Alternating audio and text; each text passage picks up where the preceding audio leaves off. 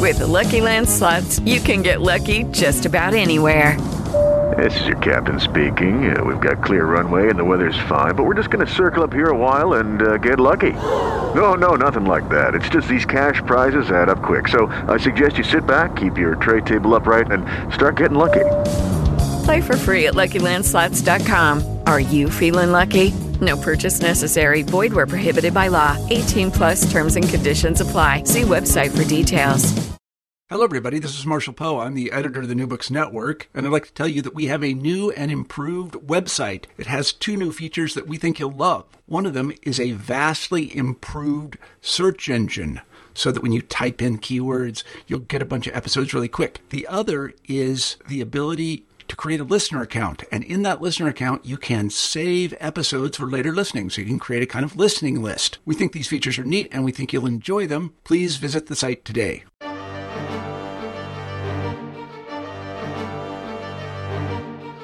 Hello, and welcome back to New Books in German Studies. I'm Ryan Stackhouse. Today, we have the pleasure of speaking with none other than Jim Retallack about his new book, Red Saxony Election Battles and the Specter of Democracy in Germany, 1860 to 1918. Red Saxony was published last year by Oxford University Press and is already being counted as a significant contribution to the political history of the Kaiserreich for its longue durée examination of election battles and suffrage debates. Those of you out there interested in modernization, democratization, authoritarianism, and the rise of Nazism should all take note. Retallack traces in remarkable detail how liberal political modernization, rather than having a democratizing effect, entrenched authoritarian mass politics defined by anti Semitism and anti socialism. But enough from me. Jim Retallack has been so good as to join us to talk about Red Saxony today. So without further ado, Jim, welcome to the show. Thank you, Ryan. Thanks for having me. So before we begin discussing the book, why don't you tell us a bit about yourself? I'm a Canadian historian of Germany. Um, born in Montreal, lived there, Montreal West, for 10 years, and then I grew up in, in Burlington between Hamilton and Toronto. I had the good fortune of attending Trent University for my undergraduate studies at a time in the 1970s when it had, I think, uh, no more than about 2,000 students, an outstanding history faculty, outstanding undergraduate lecturers and mentors, one of whom, Stuart Robson, turned me on to modern German history. From Trent, I got the chance with a graduate scholarship to uh, do my doctorate in Oxford, um, which was a wonderful way station to German archives and German libraries once I had decided that I wanted to do a, a doctorate in German history. I finished that work in uh, 1983 and then especially in comparison to the difficult job market today, I was exceedingly lucky to get a, a two year postdoc fellowship to Stanford, and then another two years to uh, study and work and teach at the University of Alberta. Um, finally, I joined U of T in 1987, so I've been there for more than 30 years. A terrific place to do history, surrounded by quite a large history department, outstanding colleagues, outstanding students, world class library, and uh, over the years, I've um, tended to stick with the history of imperial Germany. I teach and and uh, study the period from Frederick the Great to 1945. But um, most of the international conferences I've served as co-convener for um, have been on the history of uh, modern Germany, say from 1948, uh, 1848, sorry, to 1945. Uh, and I'm pleased that I've had a lot of partners um, who have helped me organize those conferences in the States, in Germany, in England, and uh, most of them have appeared as collected essays with um, Cambridge University Press, University of Michigan Press, University of Toronto Press, um, and so I'm always happy when a when a conference and discussions among friends and colleagues can result in, in published scholarship. Well, this is, it must be said, a remarkably timely book. You talk about how headlines railing against faceless bureaucrats or promises of election reform and economic relief echo throughout your sources. Your past work has dealt with the German right and what you so aptly phrased, the political limits of authoritarian imagination. What was the path from that work to writing Red Saxony? Yes, it was um, actually a fairly direct path, even though Notables of the Right, the first book on the German Conservative Party, appeared back in um, 1988. At that time, my studies on German on the German right, I realized had only scratched the surface of the political culture of a number of uh, Germany's federal states before 1918. There were 25 of them, um, of which Prussia was by far the biggest. And uh, at that time, I had understood vaguely that there was a strong bourgeois conservative movement, not the aristocratic, stereotypical Prussian Junkers, but um, much more well-connected uh, conservatives in the Kingdom of Saxony, which was Imperial Germany's third largest state after Prussia and after Bavaria. And so I wanted to learn more about that particular uh, regional organization. Uh, and then, of course, that forced me to consider the whole political spectrum because in Saxony, which had a quite a weak uh, liberal movement and almost no uh, uh, Catholic politicians because the Kingdom of Saxony then and now was more than 95% Protestant, produced a particularly corrosive conflict between the forces of the right, which uh, eventually included almost all non-socialist parties, and the very strong early uh, uh, Social Democratic Party, uh, where August Bebel and Wilhelm Liebknecht founded Germany's first social democratic movement, along with uh, Ferdinand Lassalle in the mid 1860s. So, as well as wanting to learn more about this particular state, sub-region, sub-regional uh, variation on a German national problem. The coincidence of wanting to uh, teach myself about this particular region and uh, the timeliness of study in the former East Germany almost uh, uh, immediately confirmed that this was going to be a useful project. I was turning to this right around the time of the uh, the fall of the Berlin Wall, and um, Saxony, of course, lay behind the Iron Curtain from 1945 to 1990, and uh, I discovered fairly soon that although it wasn't entirely closed to Western scholars, uh, the libraries and especially the archives in Dresden were uh, a motherlode, a, a treasure house of documents that had never properly been analyzed uh, by any scholars, many of them certainly not by Western scholars. So there was an opportunity here as I was starting a new project in the early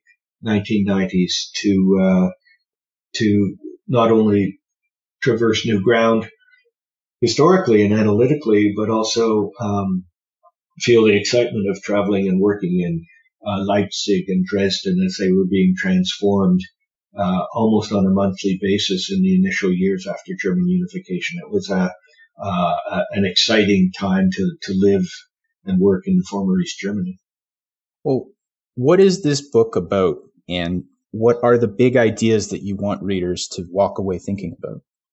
Okay. Um, well, the book certainly like others that have been published in, in the field in in in, uh, in the last 20 years is about transitions to democracy.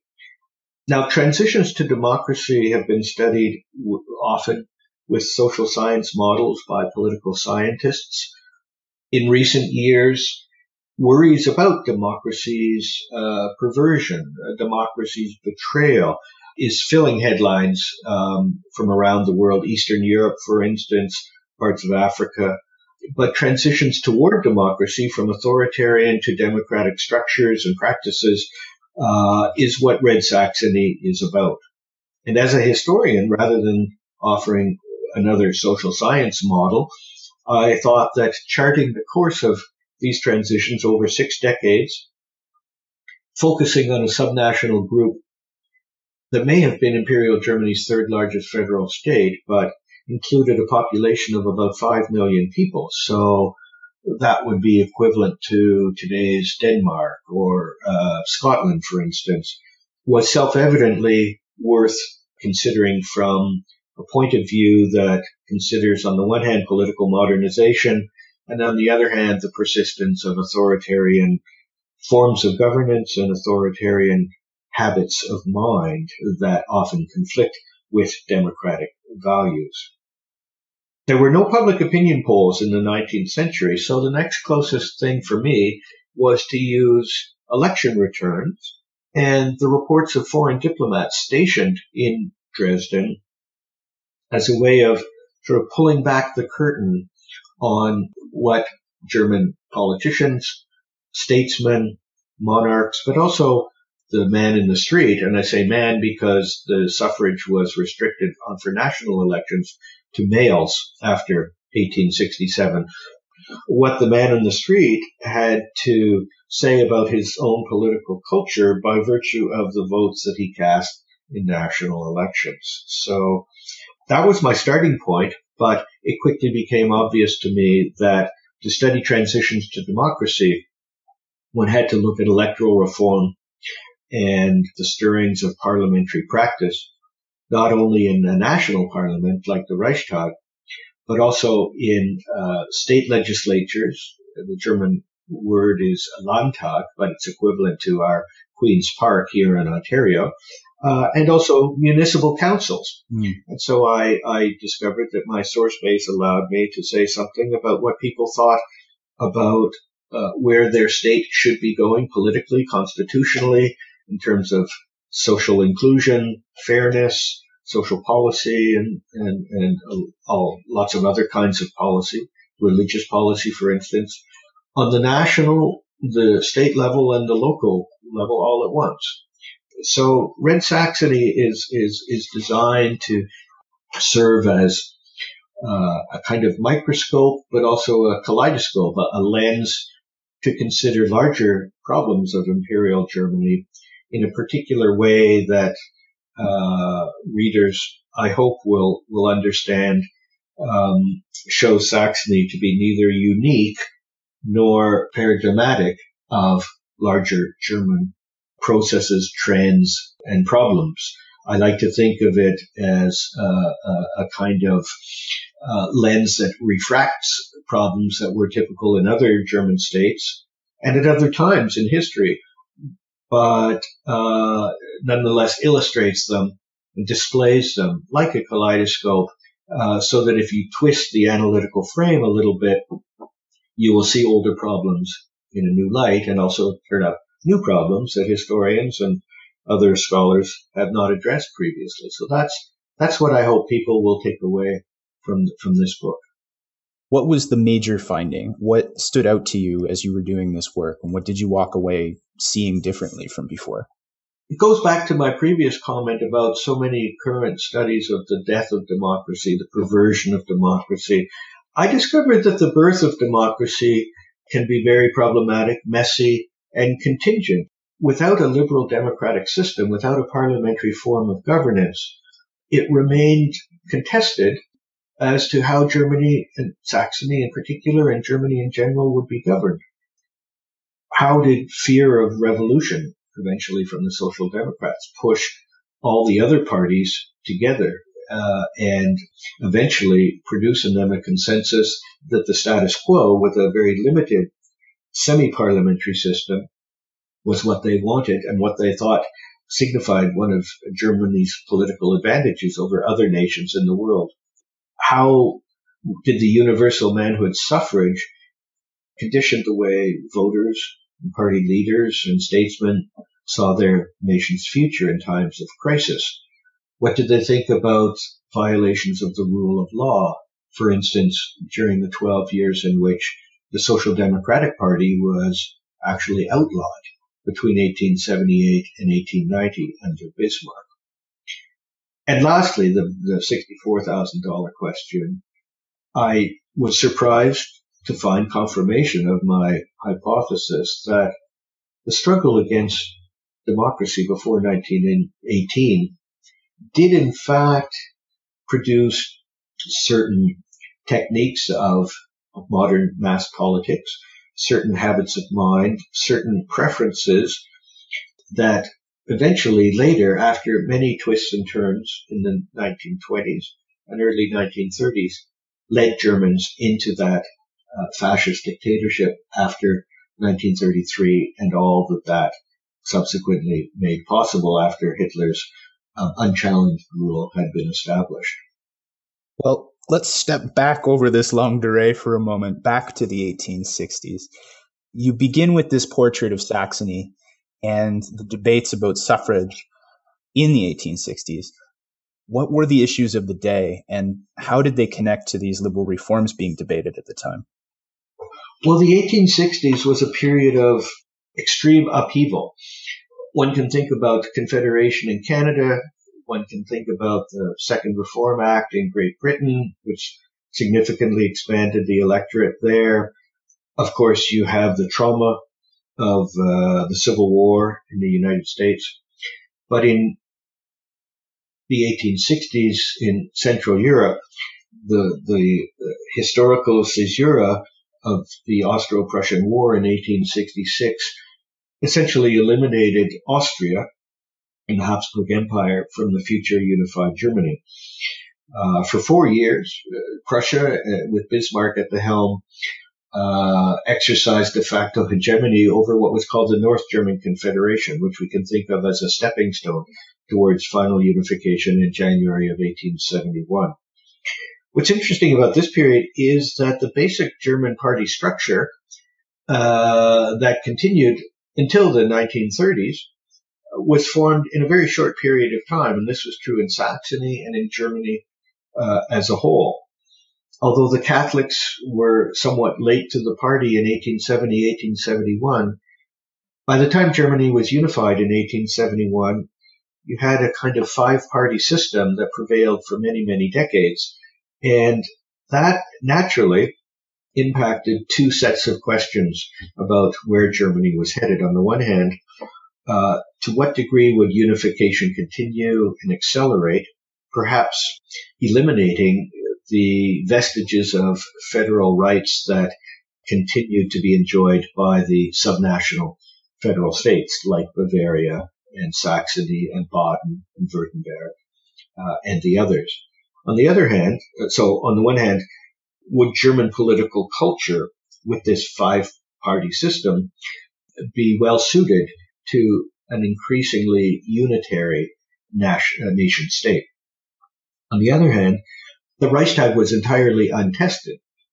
Uh, there had been the brief experiment with uh, manhood suffrage, universal suffrage in 1848, but the reaction had set in in 1849 and the 1850s, so that when universal suffrage was again tested after 1867, no one really knew what the future possibilities were for this parliament that could claim to have uh, immense powers in, in, in the legislative sphere, obviously, but might well, it was understood even at the time, come into uh, real conflict on the one hand with the, the Kaiser, the imperial monarch, as well as the King of Prussia, with his chancellor, Otto von Bismarck, and with the uh, various monarchs, princes, grand dukes, who uh, ruled over these subnational uh, kingdoms, grand duchies, principalities, and so on. Where would suffrage rules on their own state level parliaments or their city, their commun- municipal councils, uh, where would the five party system sort of experience pinch points under different suffrage rules? Because at each of these levels of political activity, the rules for who could vote, who was entitled to a vote, whether the votes would be weighted or not, whether they would all be counted equally, uh, was a contentious question, not only in the 1860s, but then continued to be, as the Saxon example shows par excellence, all the way up, quite literally, until 1917, 1918. Well, you go on to begin tracing how disputes between liberals and conservatives are moving into the background and a consensus emerges in fits and starts around combating socialism. that they begin to define themselves as the parties of order. Could you tell us a bit more about what was changing over the 1870s and the different responses to the rise of the Socialist Party? Yes. Uh, again, there was a um, important period in uh, the spring of 1871 when the fledgling social democratic movement led by August Bebel uh, endorsed the Paris Commune, which uh, uh was a short-lived experiment in uh, practical uh, socialism in Paris after the defeat in the Franco German War of 1870-1871. Bismarck looked back from 1878 and said that the moment that August Bebel stood up in the Reichstag and defended the murderous firebrands, as he put it, who had uh, instituted the, the violence uh, and the massacre. Uh, these were actually the victims of a, uh, a state-led massacre of the Paris Commune in May of 1871 in June. But at that time, suddenly the social democratic threat seemed to take on proportions uh, that were immediate, uh, rhetorically frightening, and um, seemed to be a harbinger of possible future violence. Uh, for instance, when when Marx in London and, and Bebel in Berlin declared that this was only the first act of a European revolution to be unleashed, according to Marxist doctrine, by Europe's working class proletariat.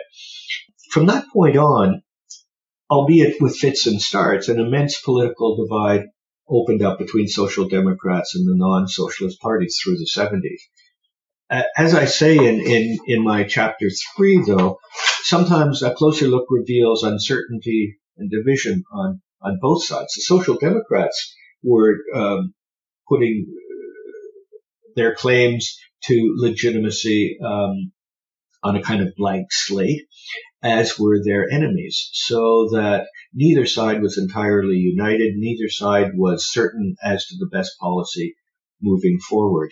And I don't want, sometimes there's a danger of suggesting that the pariah status that social democrats enjoyed at least politically, through most of the imperial period, can be considered sometimes with too extreme uh, a view.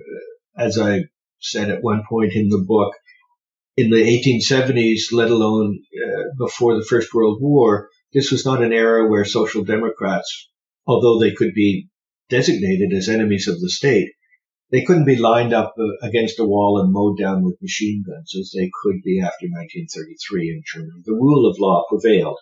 However, their pariah status politically was something that they and their enemies both had to cope with and figure out how, uh, to a certain degree, the representatives of workers who, after all, were probably more than 80% of the entire population, how they should be treated in this new parliamentary, uh, semi-parliamentary political system. Were their representatives, in fact, the terrorists of the time, bomb throwing, petroleum toting revolutionaries, wild eyed, uh, shown in, in, in frightening caricatures in the popular journals of the day? Or were they a legitimate political party that somehow should be had to be integrated if the uh, Imperial Germany's political system was to be fortified and um, made sufficiently strong and flexible enough to enact the kind of legislation and, and reforms that a thoroughly modernizing, heavily industrial uh, economy and, and state uh, needed at that time to um, to stake its claim to world leadership and, uh, and to um, press that claim on the social, the cultural, and the economic front. So this divide culminates in the anti-socialist laws after a period of failed assassination attempts against the Kaiser. You talk about the long-term effects of these laws on politics and how they played out at different levels. Could you tell us a bit more about that, please? Yeah even when the rule of law was severely compromised, as it was between 1878 and 1890, in many ways the war on socialism remained a rearguard action. Uh, for the simple reason that Bismarck did not dare in 1878 to declare that socialists could not be elected to the Reichstag. He outlawed their associations, their press, basically broke their unions, uh, subjected them to all kinds of legal discrimination as well as social discrimination. But he did not dare to make it illegal to stand for parliament. And so eventually elections became the centerpiece as the party had to largely go underground. Elections became the most prominent and most viable way that the party could survive. Uh, three years after the uh, anti-socialist law began in 1878, the socialists did rather well in the Reichstag elections of 1881 after three years of repression. And August Bebel said something to the effect of, well, these, uh, these elections have shown that we live. And the fact that the party survived at all was a great victory. Through the 1880s, uh, this rearguard action against the party was pressed by administrators, by pliant judges, by local gendarmes who tried their best to hound troublemakers out of their locality, threw the party's leaders into prison. Now, Bebel and Liebknecht had already sat for more than two years in prison before the anti-socialist laws were even inaugurated.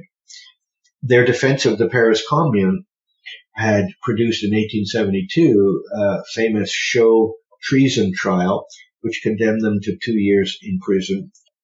And yet, after 1878, it required more uh, chicanery. It required more uh, questionable uh, le- legal principles to hound their leaders into jail uh, and to hound troublemakers uh, on the hustings uh, during election campaigns in ways that sought to limit the electoral rise of social democracy. And it, in fact, it failed to halt that rise because by the time the anti-socialist law was about to expire in 1890, there was a national election in February of 1890 before the law expired, although it was known that it would be allowed to lapse the following September. In that election, the Social Democrats won more votes than any other party in Germany. And that was an honor that they continued uh, right until 1912 and beyond. In 1912, the party experienced a breakthrough of winning more seats in the Reichstag. 110 Reichstag seats out of uh, uh, around 400 was the largest party in parliament, but the party won more votes than any other in 1890. So what did this say about the usefulness and the um, the benefits of an anti-socialist law that had discriminated against the party and its followers and its supporters and its members for 12 years and yet failed to achieve its intended uh, goal. This produced considerable hand wringing among the anti-socialist parties. What next? And so the stage was set for some rather dramatic uh, attempts in the 1890s to find other means to keep the party under wraps. There's also these entanglements between conservatives and liberals around an anti Semitic, anti socialist political culture. Where did this come from, and what was going on in the 1870s and 90s that allowed it to emerge this way? Well, the the parallels to the last few years um, in our current world situation are, are really difficult to overlook. The right wing parties were looking for ways to rally new recruits. New recruits as members, new recruits as readers for their newspapers and journals, and new voters. And they discovered, not unlike recent uh, political situations around the world, that by conflating different threats, whether it be Jewish immigration from the East whether it be notions of a uh, inner enemy, whether it be economic resentment uh, felt by those who had been left behind by German industrialization, they discovered that conflating the socialist, the liberal, and the Jewish threats offered uh, tangible rewards. They were willing to indulge in demagoguery, outright lies. They were willing to indulge in what we now call gerrymandering, um, rewriting the rules of the electoral game in terms of uh, suffrage laws, intentionally not changing the geographical outline of electoral districts to represent population changes so that as in the countryside, which was largely conservative, as it uh, each electoral district had fewer fewer voters, and as the parties which tended to vote social democratic had more and more voters, the decision of all parties besides the social democrats not to change the electoral boundaries was a kind of negative gerrymandering that meant voters in the cities were increasingly disadvantaged. Uh, they elected one member per electoral district, but sometimes those electoral districts grew to have 500,000 um, eligible voters, where in the countryside or a small, small principality, one member of parliament might be elected by 50 or 60,000 But these demagogues on the right decided that it was necessary to defend uh, state authority. Very often that meant uh, defending Prussian traditions.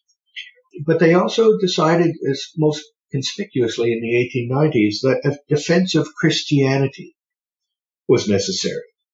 Now, Christianity could embrace both uh, Protestantism and Catholicism, so it wasn't uh, entirely a question like the Kulturkampf, the struggle against the Catholic Church in the 1870s.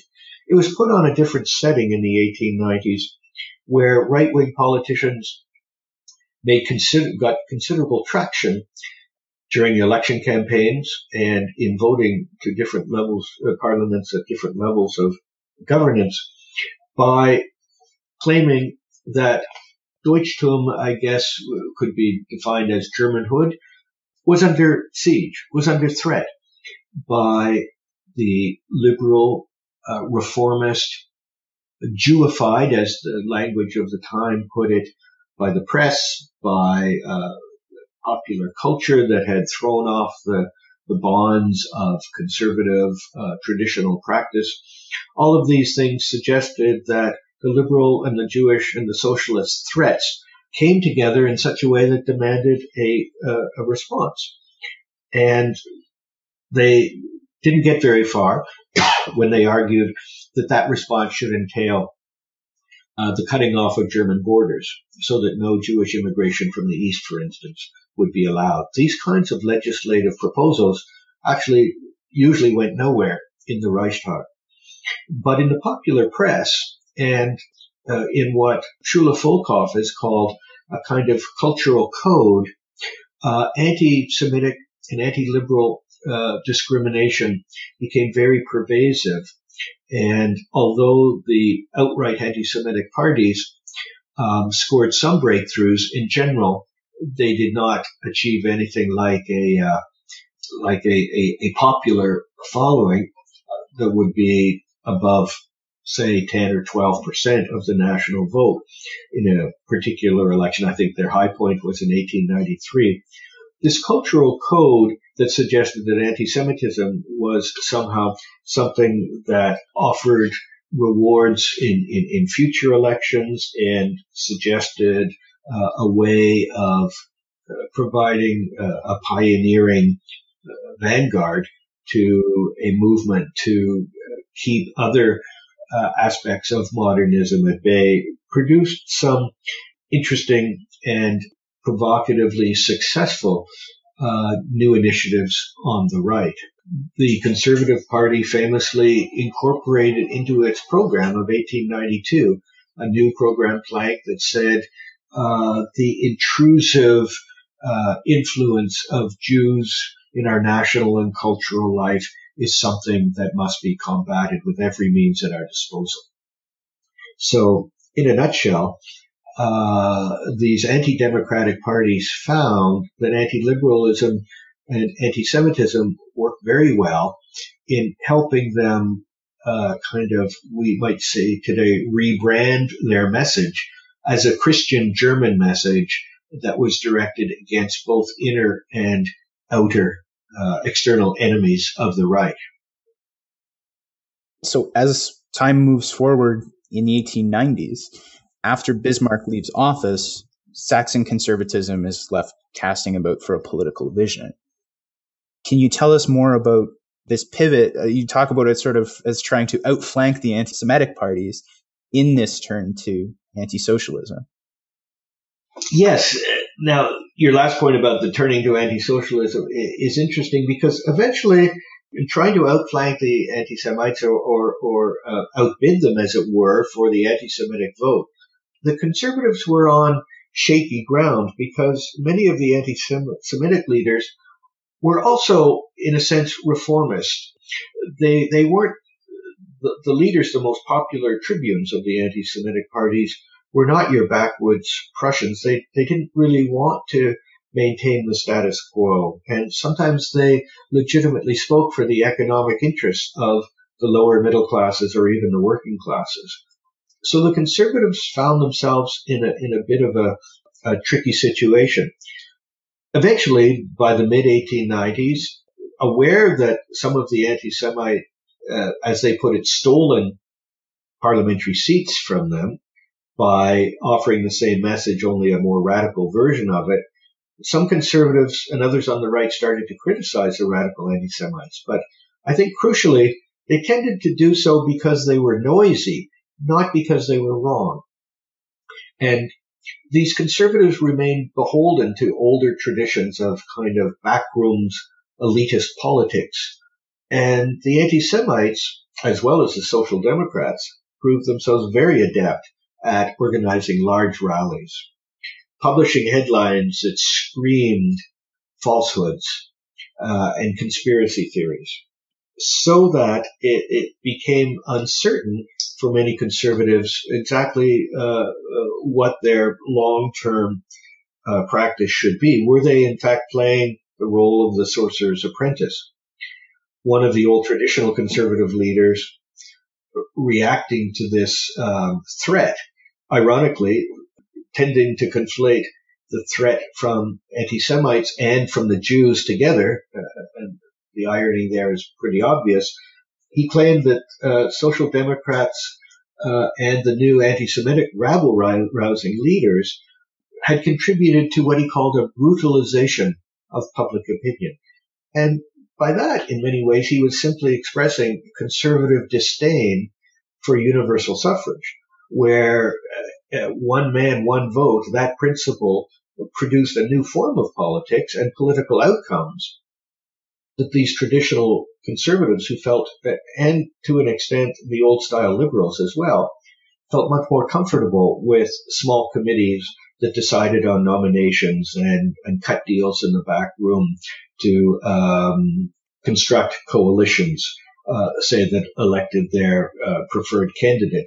Um, a lot of this went out the window when one could change the tone and the outcome of an election simply by uh, producing a, a, rally of say 500 listeners and uh, 5,000 listeners instead of 500. The scale of politics, mass politics, with these huge turnout rates and uh, the, increasing use of the mass press, of large public rallies, um, and uh, occasionally violence in the street to uh, beat up one's opponents instead of out debate them. Uh, these were very uncomfortable novelties to the traditional right. Um, so through the 90s, they were uh, trying to come up with uh, what one anti-Semite leader called the trick, the trick that would lead to a successful mobilization of what they'd like to think would be a new movement on the right, not just a traditional standard small scale political party on the right. And eventually, after a number of other possible alternatives were exhausted, uh, the Saxons showed the way nationally because they devised in the mid 1890s a new suffrage for their own parliament that essentially wiped out the social democratic threat. At the time, it was conceived also as a way to uh, uh, clam up the uh, uncomfortable anti-Semitic rabble rousers in Saxony as well. But most clearly, because of the conflict with the Social Democrats stretching back to the 1860s, this new suffrage in 1896 was designed to weight votes according to a three class system as already prevailed in Prussia, and to weight votes in such a way that the working classes, those 80% of voters, would not be able to elect their chosen representatives to the Saxon Landtag. And one by one, the Social Democrat representatives in the Saxon Landtag, the Saxon state parliament, were voted out so that not a single one was left by 1901. Well, this disenfranchisement from the 1896 reforms all seems to blow up in June 1903. What happened and where did it come from? yes, well, as you can imagine, if, if I, I, devoted the better part of chapter eight um, to this particular question, it's labeled "Red Saxony" with an exclamation mark. That is what was proclaimed after the uh, surprising election of 1903, June 1903. There's many levels it can be analyzed on. Most conspicuously, the, the Reichstag election in, in 1903, which of course was on the basis of universal manhood suffrage, showed how social democrats under universal suffrage could achieve results in national elections that were impossible at the state level and the municipal level, where these suffrage and other bulwarks against uh, against socialism continued to uh, hold sway. On one level, uh, the stunning socialist victory in June 1903 was simply a backlash against what was called the suffrage robbery of 1896, where the relatively equitable uh, existing Saxon suffrage was uh, revised uh, to produce this kind of Prussian model three class franchise that turfed all the social democrats out of the Saxon parliament the Sax- uh, Saxon Social Democrats weren't well enough organized to, to launch a real protest movement in 1898, but a number of factors immediately before 1903 suggested that the time was right for this backlash to, to happen. It so happened that a, a royal scandal in 1902 illustrated the uh, the how, how out of date the, the, Saxon state, the Saxon monarchy, and, and the Saxon conservative parties were. It's it, it it's uh, it, it, was the um, the object of a, a, great deal of salacious reporting in the winter of 1902, 1903. The, the crown princess actually ran off with her Belgian lover uh, and and uh, left the crown prince of Saxony there uh, to uh, to raise his his family on his own. Um, he was obviously a cuckold, and uh, this produced a, a uh, uh, quite a, a, remarkable wave of enthusiasm as, as scandals today can bring new voters to the polls. Um, it appears to have had that kind of effect in June of 1903. But the more immediate uh, result was continuing discrimination against social democrats, the fact that they had been victimized uh, by the uh, suffrage reform of 1896, so they had no representation whatsoever in the kingdom where they were strongest in all of Germany. And suddenly, partly because of the majority system of elections, uh, uh, it so happened that uh, a small change, uh, well, not a small change, a fairly significant change in, in voter sentiment meant that social democrats in, in, in Saxony won all but one of the Reichstag seats that represented the Saxon kingdom. In the Reichstag of 397 seats, Saxony was allocated 23. In June of 1903, partly because of this popular outrage, uh, economics had to do with it. Saxony was experiencing a very significant short-term depression in 1902, 1903 national politics uh, produced its own motives to vote Social Democrat. But the socialists won 22 of those 23 Reichstag seats from Saxony. And for the Saxon right, suddenly the sky was falling. But for the Saxon Social Democrats, in a sense, they thought the Rubicon had been crossed. They, they proclaimed the next day, Saxony has turned red. And from that point onwards, the, the so-called Red Kingdom of Saxony uh, was born. Uh, obviously, a volatile political situation, but a stunning election outcome that, in a sense, inaugurated the six-year period of crisis in Saxon politics where the two sides contested uh, another likely and, and possible reform of the state level parliamentary suffrage. If it was so obviously out of tune with the national suffrage for the Reichstag, if the party could have zero representatives in the Saxon parliament, but 22 out of 23 representatives representing the kingdom in, in, in Berlin, the the disconnect there between the suffrage systems was so egregious and so outrageous to Democrats in Saxony, and by the way, not only Social Democrats, but left liberal leaning bourgeois uh, writers and politicians as well, that a, uh, uh, a significant second reform, or it's actually the third reform in Saxony, uh, of the state level parliament, uh, parliamentary suffrage was deemed to be inevitable.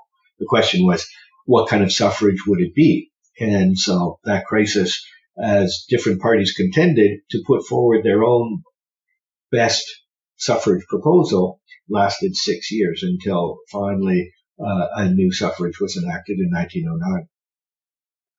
We arrive at 1914 with your choice of that ever so prescient Lenin quote The war served as a great accelerator what happens between 1914 and 1918 around these discussions? Generally, not very much happens. In 1914, the Kaiser declares a domestic truce, a so-called Burgfrieden, where he says, I no longer recognize parties, I recognize only Germans.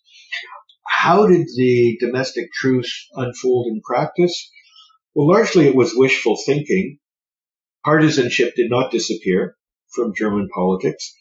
And yet, there was a necessity to keep the war effort going, to keep workers, necessary workers in the factories, to keep the soldiers marching to the front, to allow social democrats uh, a greater say in the actual running of industry, in the marshaling of resources, war material, industrial production, uh, uh, conscription, food, distribution, and so on. In many ways, uh, 40 years of effort by the Social Democrats to be accepted as as equal partners, or, or at least viable represent, representatives of the working class interests, uh, were suddenly realized overnight. All of these uh, ways of accepting Social Democrats and workers into the war effort and into into the, the political nation had to be initiated, had to be accepted. However, in Prussia and in Saxony and elsewhere, um, whenever the issue of further parliamentary and suffrage reform came up, the consistent and consistently successful counterargument was that we cannot anticipate exactly uh, where things will stand at the end of what everyone assumed would be a victorious war. Uh, and so we cannot anticipate to what degree the working classes need to need to be rewarded at the ballot box for their contribution to the war effort. The effort to establish a, what was called a Neue Ordnung, a new order in Germany, to think about what the post-World War uh, uh, order would look like internally in terms of domestic politics, uh, was something that was deferred time and time again in Saxony and Prussia and elsewhere. Only grudgingly, in the middle of 1917, did the Kaiser hint that he would be open to the idea of reforming Prussia's notoriously reactionary three-class suffrage. But he, he and his chancellors were not willing to uh, allow themselves to be pinned down. In Saxony, the elections that were scheduled for 1916 were postponed twice. And in fact, in 1918, when the war was uh, fairly obviously going to be lost, it, it was suggested that the, at least a year should be allowed to lapse between the end of the war and the first elections for a post-war Saxon parliament. So anti-democratic forces and the uh, statesmen in Prussia and in Saxony uh, and in, in, in, the imperial offices as well successfully postponed suffrage reform until it arrived one can say almost literally at the 11th hour. Of course, uh, the armistice was proclaimed on the 11th hour of the 11th day of the 11th month in 1918. In Saxony, the beginnings of a parliamentary system of government were only being put in place in the last three weeks before the uh, revolution of 9th of November and the armistice of uh, the 11th of November 1918. So the agony of election battles, uh, election campaigns and suffrage battles was no real agony at all during the First World War. The agony was all at the front. It, it, uh, electioneering uh, became a kind of uh, mock posturing in that uh, people claimed that no one could, uh, as I said, no one could quite foresee the degree to which uh, uh, workers should be enfranchised, literally and figuratively, in which they should be embraced as legitimate members uh, and participants in the political nation after 1918. Uh, the devastating blow that the war was not going to be won, but in fact was being lost in 1918, that set the stage not only for the stab in the back lynching that social democrats and Jews and other defeatists had stabbed the German army in the back in 1918 when the mili- militarily Germany was winning the war. That was, of course, a ludicrous claim, but uh, it gained traction.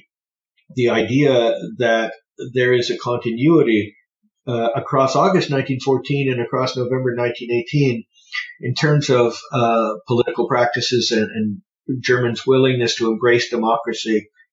I, I, I, I take with a with a um, a whole shaker of, of salt, not a pinch, because it seems to me that to discuss actual political practice as well as the prospects for further democratic reforms the, the pre-war and the wartime experience are, are so utterly um, different.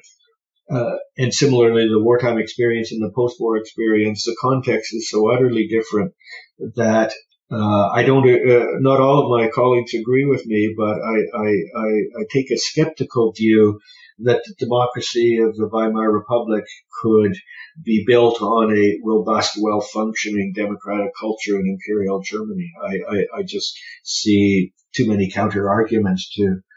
I think that that uh, proposition has uh, has generated a, great deal of new work and interest and, and new insights into Germany's transition to democracy across 1918, 1919. But uh, I think some skepticism is still in order. Well, that's really the question that can draw everything in focus. The Sonderweg thesis, or the special path thesis, is that it was a failure of modernization in Germany that led to this failure of democracy. How is your work speaking to that idea? Yes, the the Sonderweg thesis has justifiably been discredited, torn apart, dismantled however you want to put it, in the last uh, 25 years, um, to good effect. To say that Germany de- deviated from a normal path of democratization, uh, as Geoff Eley and David Blackbourn told us, is, is quite ludicrous because there is no normal path of democratization. In fact, when you, you consider just Britain, France, the United States, where are the common denominators there? The idea that Germany was set on a tragic path towards the Third Reich by the failed bourgeois revolution of 1848 is, is, is ludicrous. The idea that old style agrarian Junkers called the shots in German political culture before 1914 is, is, is ludicrous. I think the, the, the, the most important and, and the most uh, useful conclusion of the post Sonderweg view is that bourgeois uh, interests and groups in imperial Germany did, in fact, exercise something close to hegemony in the economic sphere when you consider who was actually um, at the top of industrial concerns and, and devising industrial policy. Culturally, certainly, and socially, bourgeois codes, bourgeois morals, bourgeois habits, were ascendant in imperial Germany. So the idea that uh, a failed bourgeois revolution and a a bourgeoisie that was willing to lie down in the face of aristocratic elitism has been dispatched as a, as a historical argument. But it seems to me that the Saxon case shows that we have to put into uh, uh, perspective the positive achievements of the German bourgeoisie.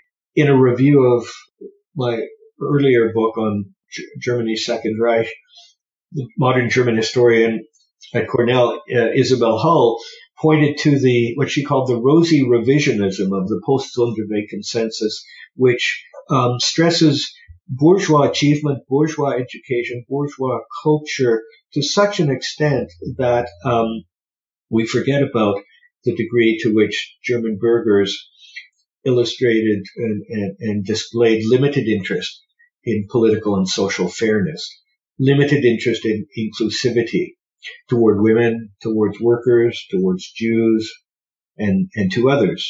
I, I don't want to make, you know, to replace the, the bourgeoisie's white hat with a black one. But the Saxon case demonstrates, and for this, it's, it's a very useful case study because it was so heavily bourgeois influenced industry, urbanization, and so on. Bourgeois respect for the state uh, was um, uh, very evident. Bourgeois fear of socialism was very evident. It it took a, a, a, a man of the stature of an August Bebel to fight for 40, 40 years on behalf of workers and others for social justice and democratic reform to achieve success with even the partial opening up of political uh, representation, the partial opening up of reformist uh, initiatives in the final years before the Reich to achieve success in the face of bourgeois resistance. So, can we say that democracy was waiting in the wings in 1918 or 1919?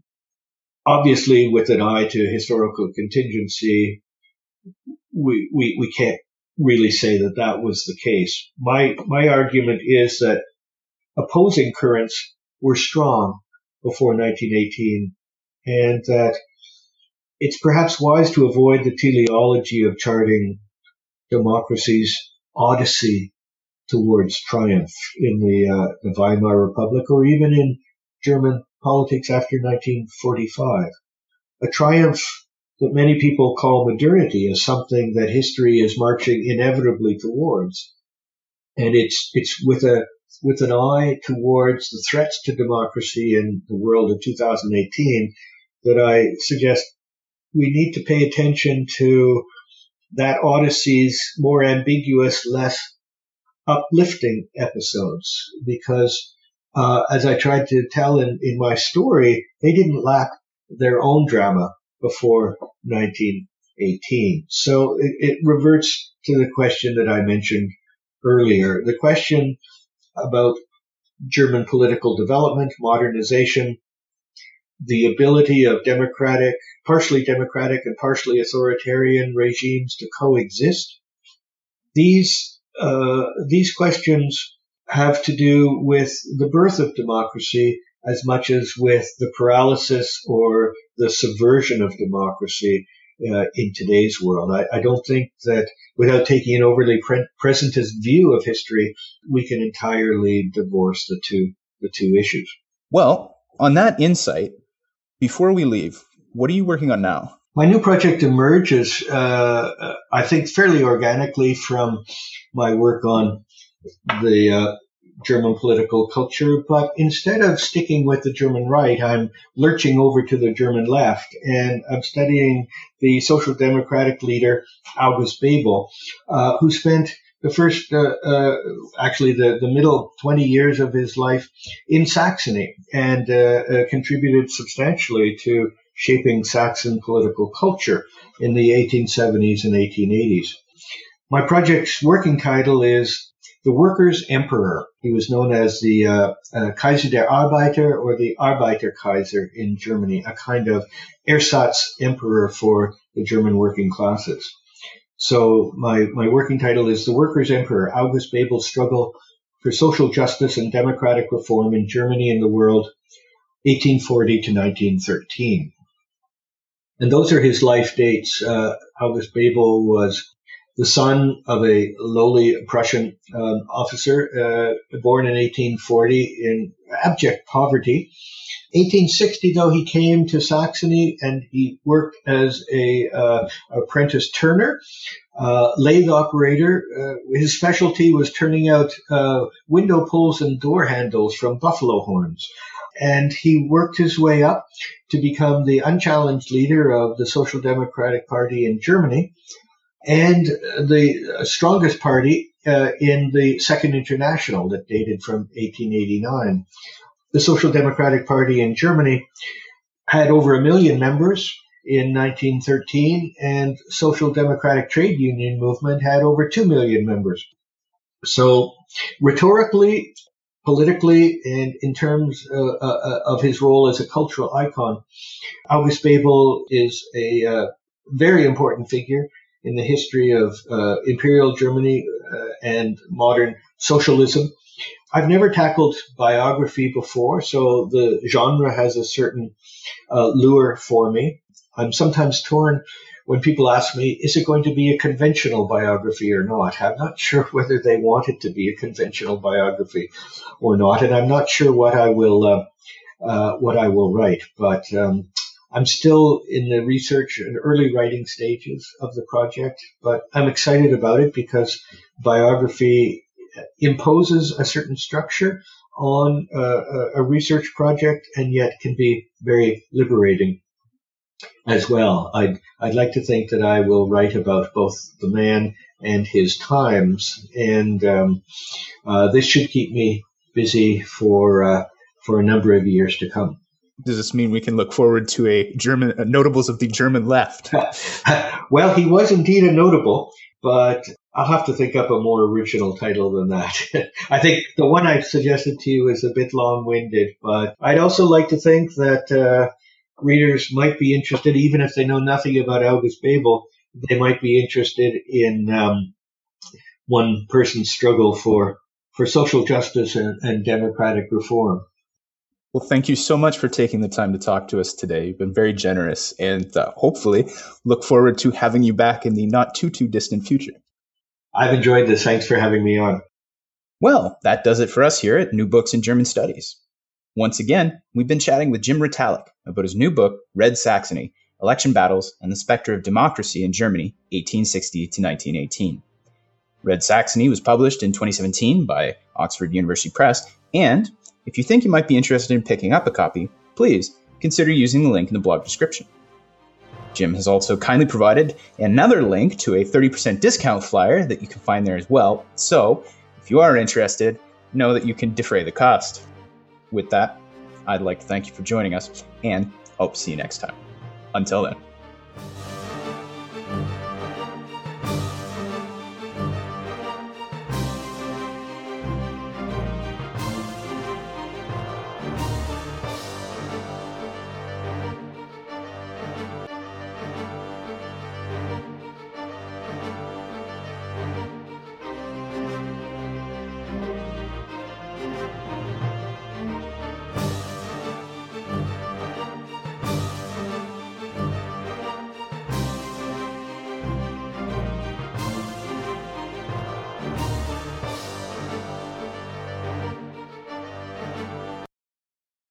Lucky Land slots, you can get lucky just about anywhere. Dearly beloved, we are gathered here today to. Has anyone seen the bride and groom? Sorry, sorry, we're here. We were getting lucky in the limo and we lost track of time. No, Lucky Land Casino, with cash prizes that add up quicker than a guest registry. In that case, I pronounce you lucky. Play for free at LuckyLandSlots.com. Daily bonuses are waiting. No purchase necessary. Void where prohibited by law. 18 plus. Terms and conditions apply. See website for details.